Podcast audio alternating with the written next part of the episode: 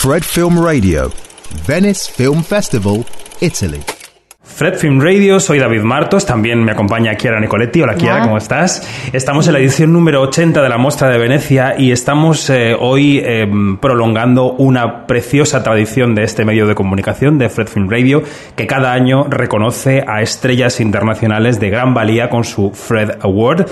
Esta ocasión, en este año 2023, el premio recae en la actriz española y a mí me hace particularmente una ilusión tremenda Lola Dueñas. Lola, ¿qué tal? Buenas tardes. Hola, buenas tardes. Lo primero, enhorabuena por el premio. Muchas gracias y muchísimas gracias porque es un gesto de cariño tan bonito.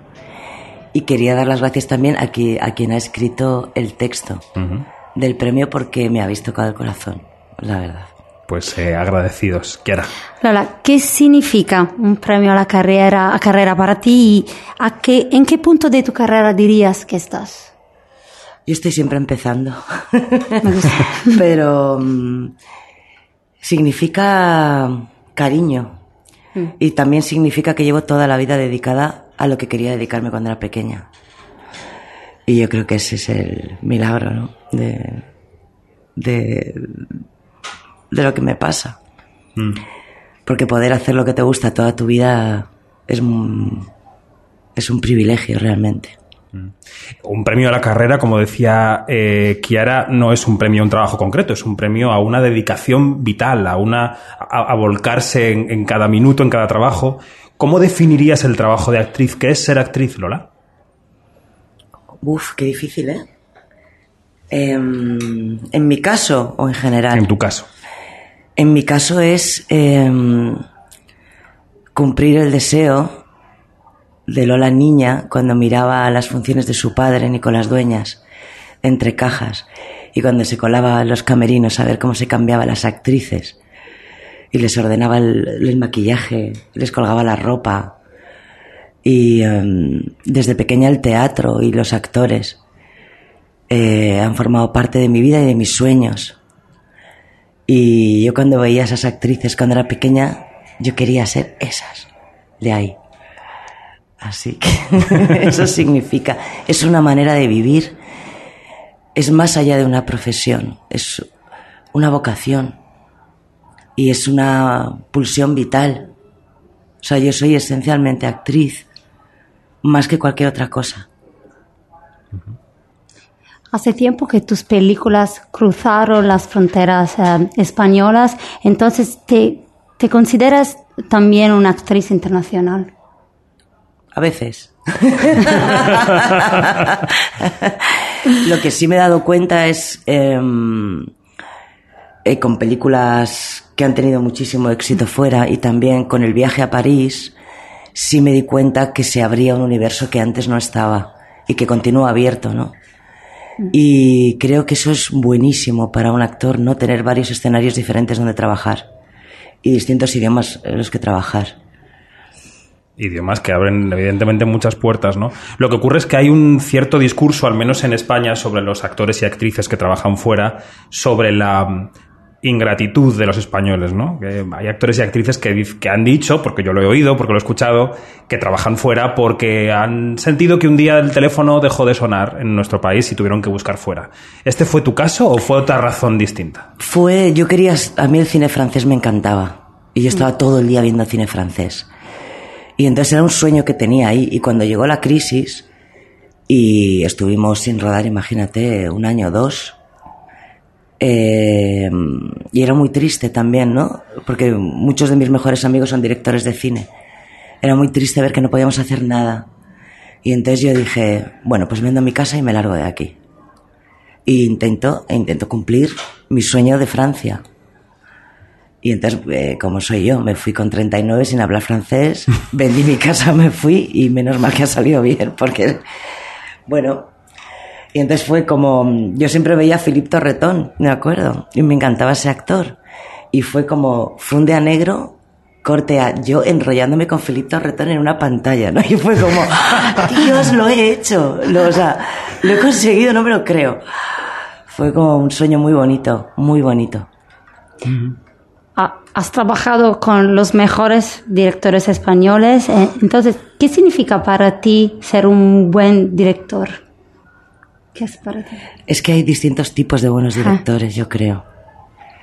Porque hay directores a los que admiro mucho su cine, pero luego pueden ser no muy buenos directores de actores, por ejemplo. Entonces, para mí, eh, sinceramente, yo acabo de encontrar a la horma de mi zapato y son Javier Calvo y Javier Ambrosi. Jamás me he sentido eh, tan libre, me consiguen que haga todo lo que no me atrevo. Y encima que me divierta, que transforman el miedo que puedas tener en amor. Son unos magos y son maravillosos. Y estrenamos La Mesías, por cierto, en el Festival de San Sebastián el día 29. Es la proyección de tres o cuatro capítulos, van a proyectar. Y después se estrena en Movistar este otoño. Y no os perdáis a estos dos porque es como van de deprisa como directores. Son increíbles, de verdad. Ahí estaremos, ahí estaremos para ver la serie en San Sebastián, pero quería abundar en eso que decías de haber encontrado la arma de tu zapato. Cuando dices, bueno, Javi Calvo y Javier Ambrosi son directores que me entienden, que hacen que me atreva a hacer cosas. ¿Podrías concretar un poco más qué, qué, tiene que, qué tiene que hacer contigo un director o qué tiene que permitirte hacer o cómo te puede animar para ser un director como ellos, ¿no? ¿Qué es lo que has echado en falta en otros, sin decir nombres, hasta este momento? Es que no echaba nada en falta hasta que no les he conocido.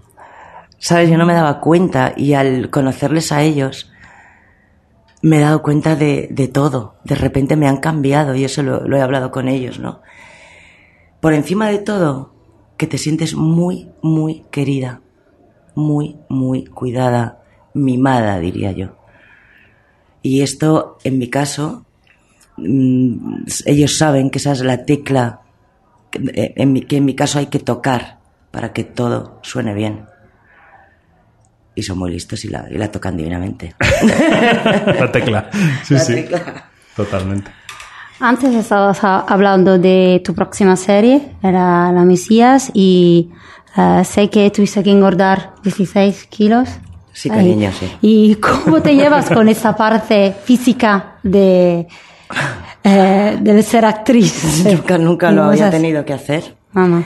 Y lo pasé mal, pero simplemente porque yo no engordo por constitución. Entonces mm, se hizo con médicos y como hacen ellos las cosas muy bien hechas, análisis, en fin, todo súper controlado, pero no engordaba. Entonces me, tu- me tuve que tumbar literalmente en un sofá dos meses, sin poderme, no me dejaban andar porque era delgazo.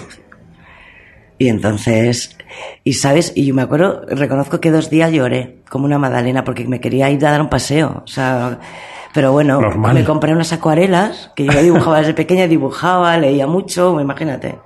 Y comiendo, comiendo, comiendo me encontraba mal. Pero, y ellos estaban en Madrid, se fueron a Madrid. Entonces yo les iba mandando fotos de la barriga, pero nunca la cara, ¿no? Y me decían, la cara, por favor. Y yo, hasta que no lleguéis, no lo veis. Y la, cara que pusieron y cómo me abrazaron cuando me vieron gorda, me mereció la pena absolutamente todo. Todo. Y bueno, me puse a rodar y me puse a adelgazar, no lo podía controlar. Y más con ellos, que son súper intensos rodando. Y bueno, Supongo que eso también, el haber, el haber engordado y el haberte visto en ese espejo, aunque fuera para un personaje, te enseñaría mucho de ti misma, ¿no? Porque no solo como persona, cualquier persona, todos somos coquetos y nos encanta vernos guapos, pero es que una actriz vive de cómo es su cara y de cómo es su cuerpo, ¿no? En cierta medida. Y, y, la, y la seguridad que te da tu aspecto siempre es parte del equipaje que llevas, ¿no? ¿Qué, qué has aprendido en este proceso? Bueno, aprendí, yo creo que cambia mucho cuando lo haces por trabajo, ¿no? O sea, que no es que te pongas a comer y te pongas tú gorda, yo Lola. Sí, sí, sí. yo sí, sí, sabía pero- que la gorda era Monse, que no era yo. Claro. Pero fue, lo que fue duro es ver tu cuerpo deformado. Yo nunca lo había visto. Muy deformado. Y, mm, y, y lo que me ha pasado es que la primera vez que me vi gorda, con el vestuario, el maquillaje, con todo lo que llevo, eh, el pelo de otro color, no os quiero desvelar y tal, es la primera vez de mi vida que cuando me miré en el espejo en los camerinos, estaba con, con ellos, no me reconocía. Y me impresionó muchísimo eso. Nunca me había pasado. Ostras.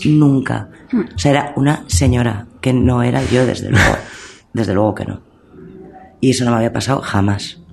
Me impresionó un montón la- cuando me vi entera. Wow, que Sí, nunca sí. lo podría hacer. No, claro, claro. Por supuesto, no, no, es una experiencia increíble. Em, antes hablábamos de, de- de las fronteras, ¿no? De lo internacional, de lo nacional. Mm, Cuando yo he contado aquí a, a colegas míos de otros países que el premio era para ti, pues sí, en general eres una actriz conocida, pero sobre todo por Almodóvar, que tiene Claro. ese poder, tiene el poder de llevar. España a otros lugares. Eh, ¿Tú esto eh, lo, lo recibes cuando viajas? Eh, ¿Eres consciente de que esto ocurre? Todo el tiempo. Todo el tiempo. Yo siempre le dije a Pedro cuando yo ya emigré, le di las gracias porque sin él hubiese sido absolutamente diferente irme a París. No hubiese tenido nada que ver, nadie me hubiese hecho ni caso. Pero claro, Pedro en, en, en Francia es Dios. Y era pues un angelito suyo. Y entonces me quería muchísimo. Claro, ¿Y qué crees que tiene Pedro para que esto pase? que es un genio total, quiero decir, ¿no? Es una evidencia. Digo yo, vamos. Hay muchas actrices que, y actores que llegan a un momento en su carrera en que piensan en dirigir. Ah, ¿Lo has pensado? Sí. Es algo que... Sí, pero mm, le tengo tantísimo respeto, tantísimo, que no, que no creo ni que lo deba hacer, ni que, quiero decir, hay, hay que tener algo que contar. Respeto muchísimo como para hacerlo. Que a veces estoy trabajando y coloco la cámara, sí, lo tengo que confesar. En mi cabeza, claro, no me levanto y la coloco. Pero yo digo, uy, yo la pondría tal. Ya, sí, no lo puedo evitar, también es por llevar tantos años rodando, ¿no? Pero bueno, no, zapatero a tus zapatos. De momento, de momento. De momento. Bueno, Lola está aquí en Venecia porque presenta junto al director Víctor Iriarte y al resto del reparto la película, sobre todo de noche, que está en Giornate degli Autori. Eh, que también supongo que debe ser, ya sé que has loado a los Javis que son maravillosos, pero que eh, es verdad que también eh, los discursos del riesgo están proliferando en el cine español, ¿no? Hay muchas mujeres, pero también hay hombres como Víctor Iriarte. Quería preguntarte por el proceso de esta película, que es una película arriesgada en la forma y con un mensaje social muy potente de un hecho de nuestra historia, los bebés robados, que es crucial resolver, ¿no? Yo creo que el proyecto tiene Sí. muchos ingredientes. Sí. Y luego yo creo que es, o sea, es muy buena peli. A mí me ha parecido una muy buena película. Y no es tan fácil hacer una muy buena película. O sea, en ese sentido, Víctor, qué potente. Me ha parecido una peli muy, muy, muy potente. Muy potente. Sí, sí, lo es. Y Ah, además bueno, ha tenido muchas muy buenas críticas en, en, quiero- en. Sí, no, y quiero decir que está aquí acompañándome a esta cosa tan cariñosa y tan bonita. Manu Egozcue, Egoz, que hace mi hijo Sí. y el hijo de Ana Torrent en la película. Y que le adoro. Que le adoro. Siento los corazones saliendo también aquí por mi derecha. ¿eh? Creo que esto es mutuo. Esto está siendo... Pero creo que sí. que tiene una de las escenas más bonitas y más potentes de la película. Mi niño. Así es. Y no, no lo podéis ver, más, pero se siente, ¿no? Se el siente, amor. se el siente. amor. Bueno, pues ha sido una conversación eh, muy agradable con Lola Dueñas, que es el premio Fred de esta edición 80 de la Mostra. Dice ese pequeño comunicado que ella citaba antes, que ella eh, vehicula los matices y las contradicciones de los personajes eh, y hace que la audiencia empatice con ellos y que los entienda. Y eso yo creo que es una definición Es precioso. muy bonita. De verdad, es muy bonito lo que habéis escrito. Precioso. Pues Lola Dueñas, muchísimas gracias. Gracias a Gracias. vosotros. Muchas gracias, Kiara. Ha sido una entrevista con nuestra Fred Award 2023 para Fred the Festival Insider. Fred Film Radio. 24 7 on Fred.fm and smartphone apps.